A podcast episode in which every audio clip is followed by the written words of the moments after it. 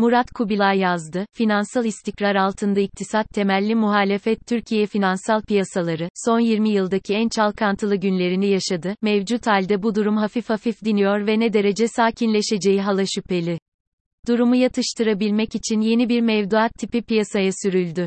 Bunun kullanımına ve makroekonomik sonuçlarına ilişkin ayrıntılara bu yazımda yer verdim.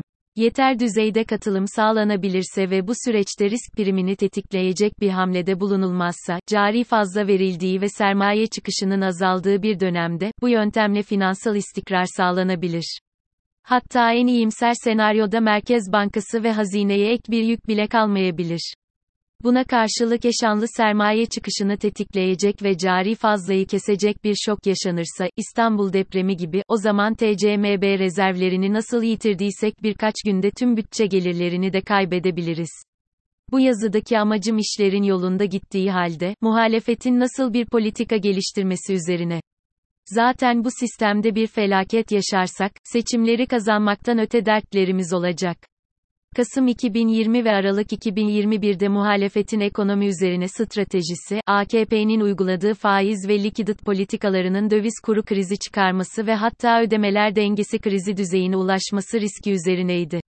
İlkinde Berat Albayrak feda edilince ve ikincisinde bu yeni mevduat mekanizması devreye girince, muhalefet argümanını kaybederek sessiz kalmak zorunda kaldı. Eğer mevcut deneme başarılı olursa, 2022'de finansal istikrarsızlık olmayacak. Tabii, Eylül ayında 8,28 olan dolar kurunun Aralık ayında 18,28'e sıçratıldıktan sonra 12,28'e düşürülmesine bir başarı denemez. Ancak nihayetinde finansal istikrar sağlanıyorsa ve muhalefet bunun noksanlığı üzerine oyun planını kurmuşsa, bu durum iktidara artı puan kazandırır. Yaşanan çalkantının yarattığı stres ve servet adaletsizliğine rağmen, kamuoyundaki genel algı da bu yönde, yani son günlerdeki gelişmelerle iktidarın güç topladığı söyleniyor. Böyle bir ortamda, mevcut durumun, yeni bir şok yaşanması halinde, TCMB'nin hızlı para basması ve hazinenin büyük yükümlülük altında kalacağıyla sonuçlanacağını vurgulamak önemli. Hatta oluşan enflasyonla en çok dar gelirlinin zarar göreceğini, aktarılan hazine desteğiyle en zenginlerin faydalanacağını belirtmek yerinde, fakat bunlar geleceğe ilişkin riskler, bugünkü hayatımızı doğrudan etkilemediği için toplumdaki karşılığı yeterli değil. Bu nedenle yeniden işsizlik ve hayat pahalılığına vurgu yapmak gerekiyor.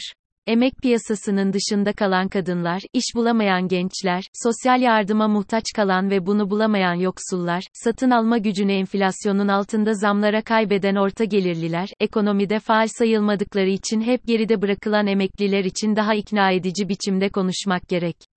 Bunun için onların dertlerini gerçekten yaşayanlar parti kadrolarında yer almalı.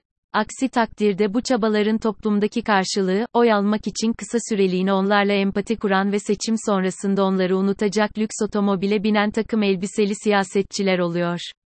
Daha önce yeterince yapılmayan bir diğer hamle ise, Millet İttifakı ve onun etrafında toplanmış olan diğer dostların ekonomi konusunda ortak görüntü vermemesi.